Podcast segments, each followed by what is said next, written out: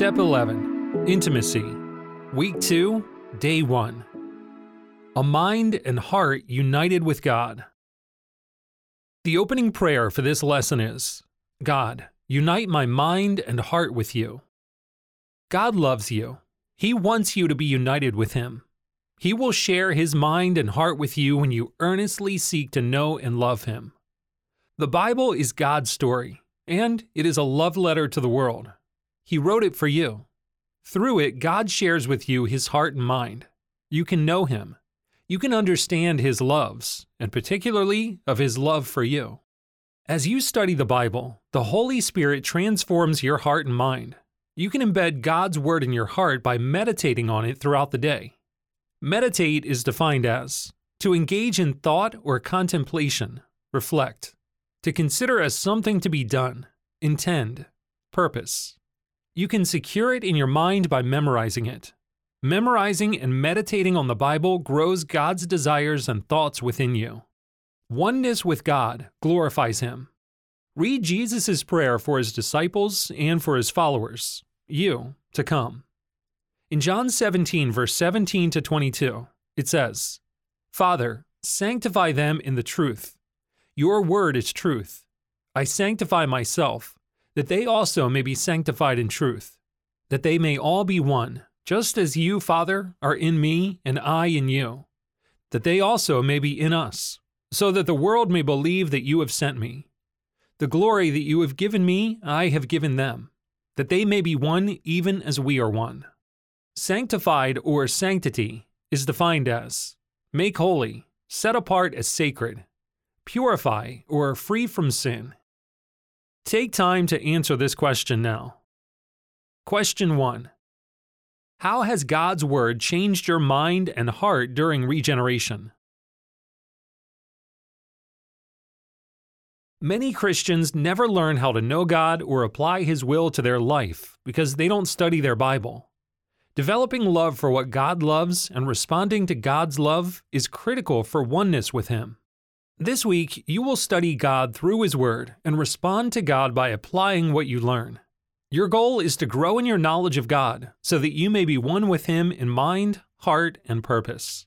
The following guidelines will help protect you from misinterpreting the Bible or reading your own desires into Scripture.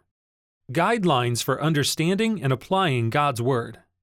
Understand a passage within the context of its paragraph, chapter, and book. If a passage is difficult or unclear, compare it to other scripture. The ideas in one passage are often repeated more clearly in other parts of the Bible. Try to discover the main idea of the passage, and then explore what is said about the main idea. Consult other trusted sources for clarity and insight after your study. Commit to take action on what you learn. Before moving on, pause to pray. Ask God to reveal Himself through the Bible this week and to align your heart with Him. Ask for help to apply what you learn to life. Psalms are sacred songs that were sung in kings' courts and temples. King David, the second king of Israel, a warrior, musician, and prophet who ruled Israel between 1010 and 970 BC, wrote many of the Bible's Psalms. The Bible describes David as a man after God's own heart. See 1 Samuel 13, verse 14. As you read Psalm 19, remember that all Scripture is God-breathed and preserved by God for you to know Him. See 2 Timothy 3, verse 16. Listen to Psalm 19 slowly and carefully. The heavens declare the glory of God, and the sky above proclaims His handiwork. Day to day pours out speech, and night to night reveals knowledge. There is no speech, nor are there words, whose voice is not heard. Their voice goes out through all the earth, and their words to the end of the world. In them He has set a tent for the sun, which comes out like a bridegroom leaving his chamber, and like a strong man runs its course with joy. Its rising is from the end of the heavens, and its circuit to the end of them, and there is nothing hidden from its heat. The law of the Lord is perfect, reviving the soul. The testimony of the Lord is sure, making wise the simple. The precepts of the Lord are right, rejoicing the heart. The commandment of the Lord is pure, enlightening the eyes. The fear of the Lord is clean, enduring forever. The rules of the Lord are true and righteous altogether. More to be desired are they than gold, even much fine gold, sweeter also than honey and drippings of the honeycomb. Moreover, by them is your servant warned. In keeping them there is great reward. Who can discern his errors? Declare me innocent from hidden faults. Keep back your servant also from presumptuous sins. Let them not have dominion over me. Then I shall be blameless and innocent of great transgression. Let the words of my mouth and the meditation of my heart be acceptable in your sight, O Lord, my rock and my redeemer. Use the following questions to study what God is saying. Engage your heart with Him and apply His word to your life. Question 2. What do you think is the main point of Psalm 19? Try to summarize it. Question 3. What about God affects you the most in Psalm 19? Was this a new insight or a reminder? Why did it touch you? Question 4. What did you discover about yourself through Psalm 19? Question 5.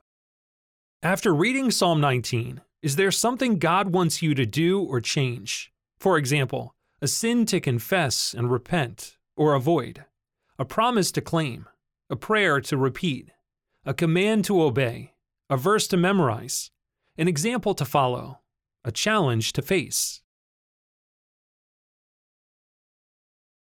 Question 6. How does Psalm 19 make you feel about God, His Word, yourself, or the world? Take note, feelings are not always an accurate reflection of truth.